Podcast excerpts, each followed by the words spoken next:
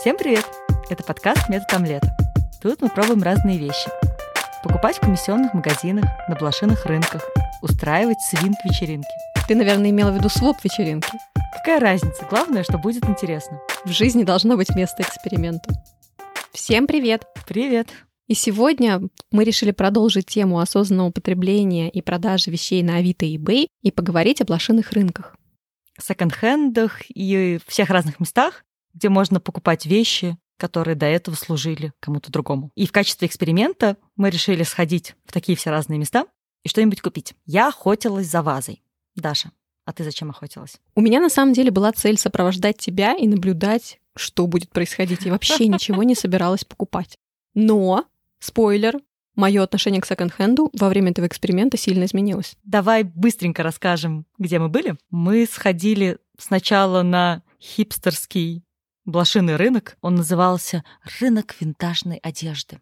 Да, это было такое место, у меня были на него такие ожидания. То есть я думала, это прям мода-мода, прям стиль-стиль. И еще все это по цене за килограммы. Помнишь, килограмм одежды стоил 40 евро? Да. У меня тоже были большие ожидания. У меня не было знания о том, что такое винтажная одежда.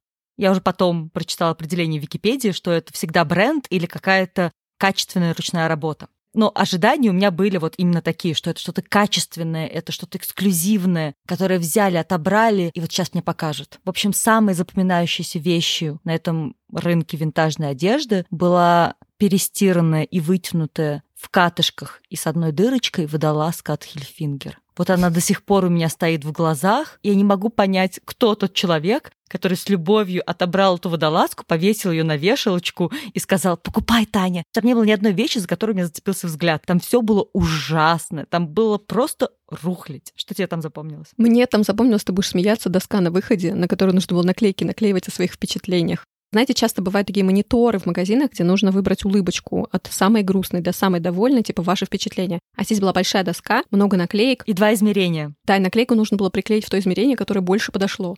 Что там было? Там было качество вещей и атмосфера. Значит, можно было поставить плюс все хорошо и качество и атмосфера. Можно было сделать атмосфера плохо, качество хорошо, наоборот, или все плохо. Ну вот я поставила, конечно, туда, где все плохо. Но больше всего наклеек было там, где вещи ужасные, атмосфера просто потрясающая. Потому что, да, там атмосфера была такая неплохая. То есть там не было, во-первых, сильного запаха, вот как в секонд-магазинах бывает. Странно, кстати, почему. И там играла такая музыка модная, молодежная. Да, еще на входе всем ставили печать на руку, то есть можно было почувствовать себя на дискотеке. Угу. Что Таня сделала, собственно. По-моему, там были еще напитки и диджей. Не знаю, я напитков и диджея там не видела, но может быть, может быть. Потом мы сходили на огромный блошиный рынок. Вообще говоря, у Мюнхена очень большая традиция блошиных рынков. Летом в городе проходят дворовые блошиные рынки. Это как американский аналог garage sale. Это когда люди просто рядом со своим домом выставляют столы, и на них продают то, что им перестало быть нужным. И вот эти вот дворовые распродажи, они происходят в как правило, в старом городе. То есть это дворы и улицы, в которые тебе может быть интересно просто так зайти и посмотреть, даже ничего не покупая. Потому что там классная архитектура, классные дворики, интересные люди, хорошая музыка. А еще эти распродажи всегда отмечены шариками, чтобы вы могли их найти. В детские дни рождения так отмечают шариками, типа вешают связку шаров на забор. И блошиный рынок точно так же отмечается. Главное не перепутать, случайно не зайти на день рождения, ожидая увидеть распродажу, потому что часто на таких распродажах люди еще продают самые испеченные торты, так что есть все шансы перепутать днем рождения. Да. А еще каждый год в Мюнхене на той же площади, где проходит Октоберфест, проходит огромный блошиный рынок. К сожалению, в этом году его отменили. Вообще говоря, изначально хотели сходить на него, но не сложилось. Я на этом блошином рынке была два, по-моему, года назад, и самая запоминающаяся вещь там была камни. Даша, вот у тебя есть гипотеза, почему люди продавали камни? Там были огромные развалы камней, которые можно было купить разного размера. Подожди, подожди, ты уверена, что они их продавали? Может быть, это знаешь, они клеенками закрывали столы, и чтобы клеенка не улетела, они камни по краям. Они их продавали, там были цены. Там были камни сгруппированы по ценам. Можно было камень купить за 15 евро, можно было камень купить за 5 евро. Боже. Они их продавали. У меня нет друга-геолога, с которым можно было бы туда сходить и объяснить этот феномен. Кстати, да, может быть, они для детей продавали или для геологов. Вот я думаю, у меня сейчас мой старший сын купил бы с удовольствием пару камней. Евро на 30. Да-да. Еще в том месте, где мы раньше жили до переезда, каждый каждую, по-моему, первую субботу или первое воскресенье месяца проводился антикварный блошиный рынок. Я на нем даже была несколько раз. Потрясающее место, очень красиво. Там Бергартен и ферма. И в этой ферме огромный амбар, в который привозили вот разные антикварные вещи. Красота неземная, всякие зеркала, чашечки, тарелочки. Слушай, у тебя, в отличие от меня, такой богатый опыт посещения всяких таких мест. Ты когда-нибудь что-нибудь купила? На блошином рынке, который проходит на том же лугу, где Октоберфест, мы купили книгу о эволюции фирмы BMW. Угу. То есть о разных машинах, которые они производили в разные времена. И все. И все. Камни не купили. Камни на вес продавать, кстати, гораздо выгоднее, чем одежду на вес, я думаю. Даже винтажную. Надо будет им посоветовать в следующем году. Винтажные камни на вес. В общем, ни на блошиный рынок с камнями, ни на антикварный блошиный рынок мы с Дашей не пошли, а мы пошли на другой блошиный рынок, который проводится каждые выходные на окраине города. Даша, расскажи. А, Я даже не знаю, с какого места начать.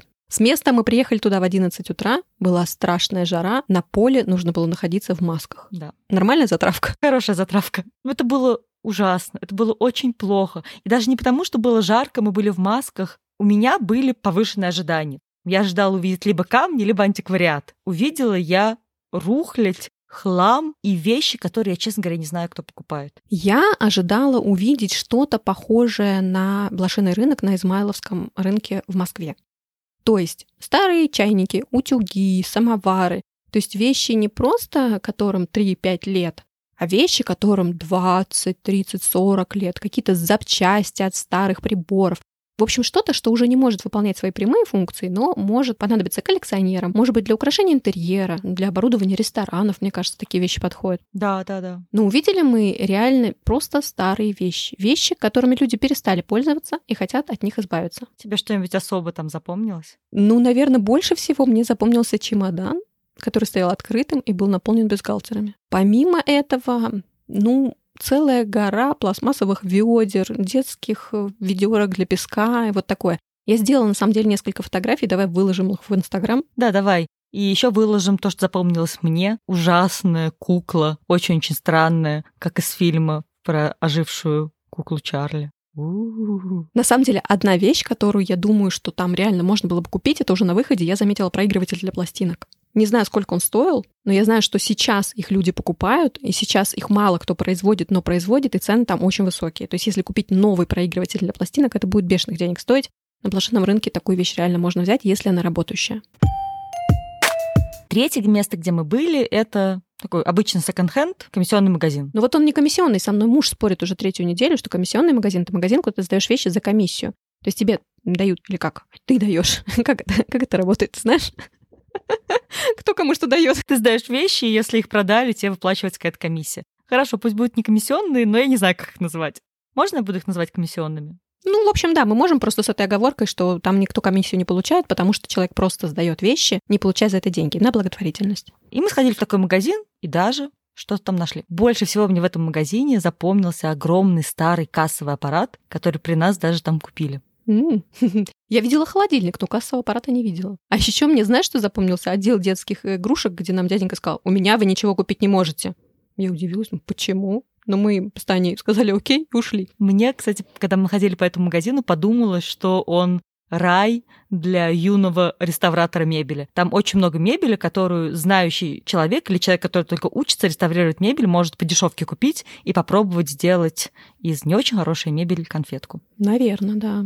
Еще это рай для детей, потому что они любят копаться во всяких непонятных штуках. Но там на самом деле не было такого, чтобы старье, а просто все предметы какие-то интересные, необычные. Они нам не нужны, но они необычные. Я сфотографировала там тарелочку а, с портретом Елизаветы, королевы английской, а она там была по какому-то поводу выпущена, эта тарелочка. В общем, так. Вдруг кто-то любит и коллекционирует. Даш, давай поговорим о нашем отношении к вещам, которыми до нас кто-то пользовался. Я в выпуске, по-моему, про eBay и Авито уже говорила, что к одежде я отношусь довольно-таки спокойно, потому что все детство проходило в вещах маминой подруги, в вещах дочки маминой подруги. И у меня даже до сих пор есть джинсовка, которую я ношу, и которая изначально была не моей, а была как раз вот дочки той маминой подруги. Но при этом я с подозрением и с некоторым таким суеверным ужасом отношусь к всяким шкатулочкам, колечкам, украшениям. Мне кажется, когда у вещи есть история, и эта история может быть не всегда хорошей, я побаиваюсь таких вещей. У меня такой эзотерический страх, которого я немножко стыжусь. А у тебя как? Ты знаешь, у меня, наверное, всегда была банальная брезгливость. То есть я раньше никогда не задумывалась о том, чтобы купить что-то, чем уже пользовались люди. Даже если мне кажется это симпатичным, привлекательным, я просто не рассматриваю это как покупку. То есть я могла посмотреть, ой, какая там симпатичная статуэтка, никогда бы не подумала ее купить. Но реально мое мнение очень сильно изменилось. Вот со всеми нашими последними выпусками, вот с этим экспериментом, сейчас я уже даже подумываю о том, чтобы купить одежду.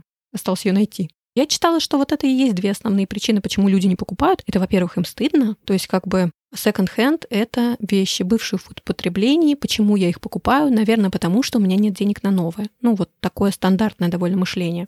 Конечно же, сейчас многие люди уже думают не так, а гораздо прогрессивнее, думают об экологии. Но вот этот страх как бы казаться бедным, что ли, он, мне кажется, еще у многих людей сохранился. И этим людям я хочу сказать. Я читала, что Риана и Кенни Вест покупают в секонд-хенде так, что наденьте бейсболку, наденьте очки, вас никто не узнает, сделайте вид, что это не вы, и купите вещи. В общем, будущий президент Америки не дай бог, покупает вещи в секонд-хенде. Да, то есть это не стыдно. Будьте как президенты. И второй пункт — это вот брезгливость, как и у меня, потому что люди многие думают, что это передает плохую энергетику очень многие люди на самом деле еще боятся заразиться. И в этом тоже как бы есть здравое зерно. Мы же не знаем, как эти вещи обрабатывают. И обрабатывают ли их вообще. И чтобы это узнать, для этого выпуска мы взяли интервью у художницы Ани, у которой помимо того, что она художница, есть еще очень симпатичный магазин секонд-хенд одежды в Инстаграм. Мы дадим на него ссылку в описании подкаста. И мы спросили у Ани, как обрабатывают вещи в секонд-хендах. Кстати, раньше меня вообще не волновал этот вопрос, и только год назад я узнала, что при каждой перевозке одежды в секонд-хенде ее обрабатывают специальными химикатами, которые как раз-таки не дают размножаться э, микробам, бактериям и различным насекомым, и поэтому у одежды такой специфичный странный запах. И я считаю, что это достаточно чистоплотно по сравнению с обычными магазинами, которые часто какие-то обляпанные, футболки обмазаны связаны чьей-то тоналкой, это вообще не круто. И самое классное, что в секонде, если ты увидел пятно на какой-то одежде, то ты можешь просить у продавцов, у консультантов, пятно это уже идет по умолчанию с одеждой, или его можно вывести, и они при тебе начнут его застирывать какими-то влажными салфетками. Это очень классная система. Это, кстати, очень здравая мысль, что одежду, которую вы покупаете в обычных магазинах, новую одежду, не секонд-хенд одежду, перед вами померило столько же, а если еще и не больше людей, чем ее померило в секонд-хенд магазинах. Мне кажется, в секонде вообще редко меряют. Да, и в секонде меряют сейчас точно меньше, потому что просто меньше людей ходит в секонды. Возможно, в будущем, когда больше людей будут пользоваться секонд-хендами, сравнится количество людей, которые меряют одежду и там, и там, но сейчас это точно не так. А про тональный крем, который может быть испачкан на одежде, меня удивило, как в Японии решили эту проблему. Там во всех примерочных есть мешки, которые нужно надевать на голову, прежде чем померить футболку или рубашку. Таким образом, они борются с тем, что люди пачкают одежду помадой тональным кремом, когда ее меряют. Здравое решение. Давай теперь обсудим причины, по которым люди покупают в секонд-хендах. Давай, ты знаешь какие-нибудь? Значит, первое — это экономия. То есть ты реально можешь купить там вещь гораздо дешевле, чем новую. Второе — это уникальность вещи, потому что в магазинах продается, как правило, все одинаковое. То есть, например, сейчас в моде, я не знаю, бомберы стеганые. Соответственно, во многих магазинах масс-маркета будут стеганые бомберы примерно в одинаковой цветовой гамме. А если ты хочешь бомбер, который носили в 80-е или 90-е, нужно идти в секонд-хенд. Или, может быть, что-то с эксклюзивной вышивкой. Третье Э, можно увидеть разные стили эпохи в одном месте, но это вот, наверное, немножко перекликается со вторым, то есть можно купить какой-нибудь кафтан в стиле, я не знаю, эпохи Минь. И четвертое, неоправданно высокие цены на люкс. То есть, когда человек хочет себе дорогую, красивую вещь, она будет стоить бешеных денег. Покупать ее в секонд-хенде гораздо дешевле.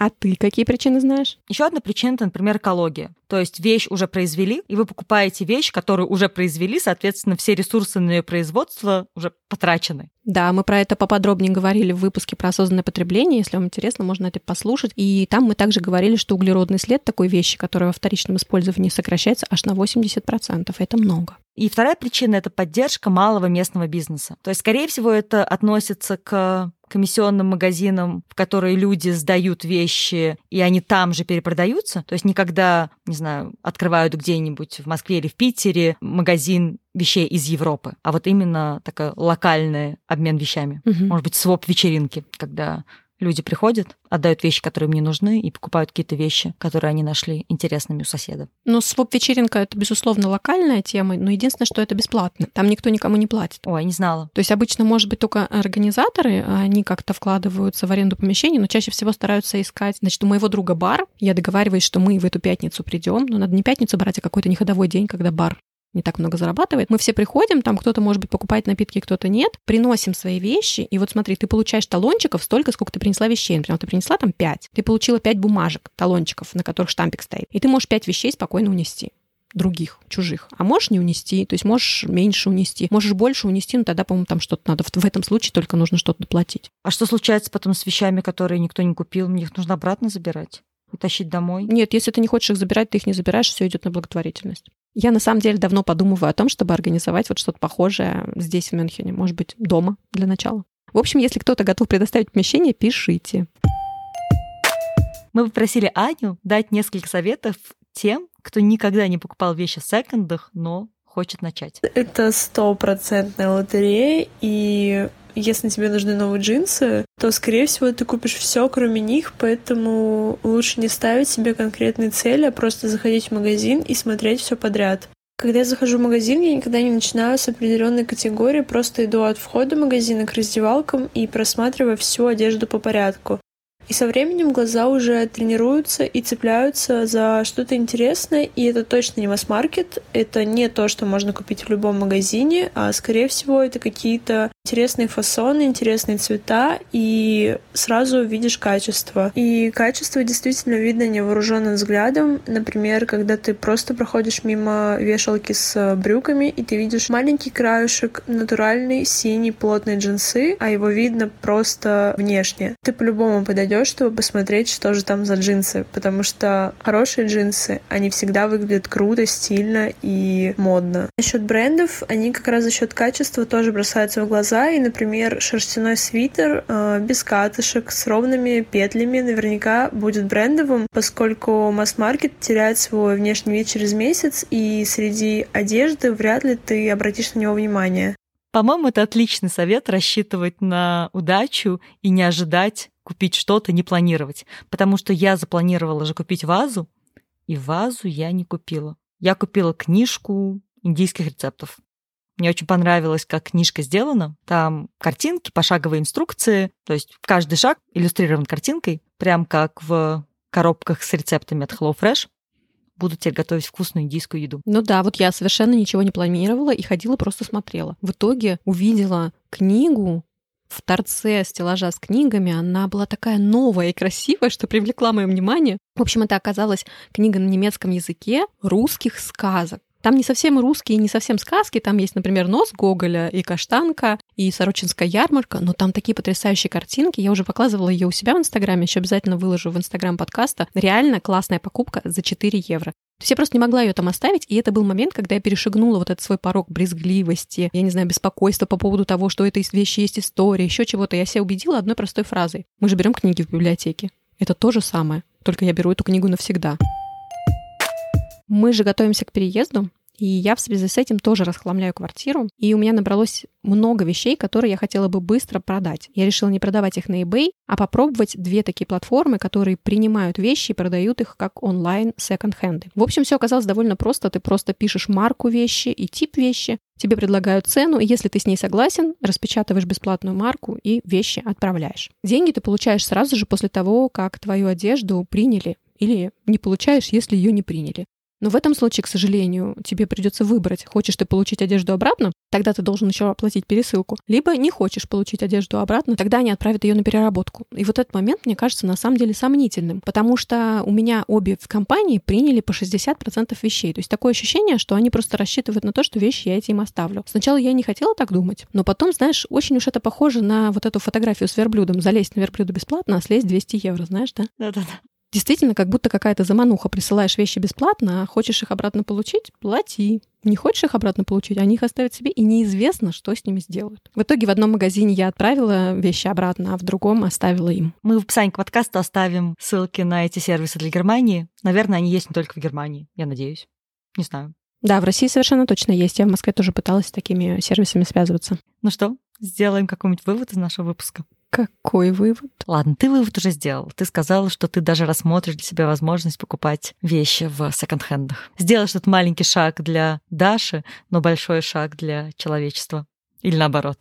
Скорее наоборот, да. Вывод для меня? Не знаю. Мне кажется, для меня сильно ничего не изменилось. Ну да, ты не купила вазочку, действительно, ничего не изменилось. Я не купила вазочку. Я спокойно отношусь к секонд-хенд вещам. Я с опаской все еще отношусь к секонд-хенд шкатулочкам, вазочкам и прочим. И у меня уже был опыт покупки секонд-хенд книг. И еще одну книгу я купила. Так что я буду дальше работать над своей боязнью секонд-хенд шкатулочек. Давай, может быть, дадим в инстаграме подкаста список секонд-хенд магазинов в Москве, Питере и Мюнхене, которые нам удалось найти. Может быть, кто-то еще захочет попробовать. Давай. И важно, давай озвучим словами наши инстаграмы, инстаграм подкаста, потому что оказалось, что у меня в инстаграме подписалась девушка, которая очень удивилась, что она, оказывается, давно слушает наш подкаст и не знала, что у меня есть инстаграм. Mm-hmm. Инстаграм нашего подкаста — это омлет с двумя «т», продакшн, инстаграм Даши Трабла, инстаграм Тани Меландори. Она когда-нибудь нам расскажет, почему. В эфире рубрика «Омлетный факт». И сегодня у нас вопрос, который нам задали подписчики в Инстаграме, рассказать романтическую историю о том, как мы познакомились с мужьями. У меня история короткая и не очень романтическая. Мы с мужем вместе учились. Из романтического я помню только одно. Первый семестр университета муж почему-то на самых скучных парах сидел в первом ряду на лекциях. А я сидела где-то позади, и мы очень ржали над этими ботаниками, которые сидели на первом ряду. Муж сейчас утверждает, что они там сидели с другом и травили анекдоты. Потом он пересел уже поближе к нам, и мы с ним познакомились. То есть вы учились в одной группе? Мы не учились в одной группе. Это были лекционные пары, мы учились на одном потоке. То есть у нас курс был разбит на потоки, а потоки были разбиты на группы. Мы учились в соседних группах, но на одном потоке. И вы познакомились на первом курсе? Да, на первом курсе. Давненько. Рассказывай свою историю. Вашу. У нас э, тоже совершенно не романтическая история. Я пришла работать в новую компанию. Мой муж там уже работал. И в тот момент, когда я пришла, у него был отит и он был зол, болен и плохо слышал. Я сказала ему привет, а он не расслышал и не сказал мне привет, и я какое-то время была на него немножко обижена, что он такой высокомерный и даже не говорит привет новым сотрудникам. Но через пару лет мы стали встречаться и через год поженились. С вами была очень короткая рубрика «Омлетный факт». Мне кажется, мы сварить яйцо пашот только успели. Омлет так быстро не готовится. Ну что, теперь пришло время для важного объявления. Пам-пам-пам. Объявляй. Мы уходим в туман. В отпуск. Мы уходим в отпуск ненадолго, ребят. Мы уходим в отпуск ненадолго. Мы скоро обязательно вернемся. И в то время, что нас не будет, ловите от нас неожиданный бонус уже в следующую среду. С вами был подкаст «Метод омлета». Услышимся во втором сезоне. Спасибо, что были с нами. Пока-пока. Пока. Еще я прочитала одну интересную новость. H&M в тестовом режиме запустил прокат одежды и разделы с секонд-хендами. Правда, пока это работает только в Швеции для брендов H&M и Other Stories.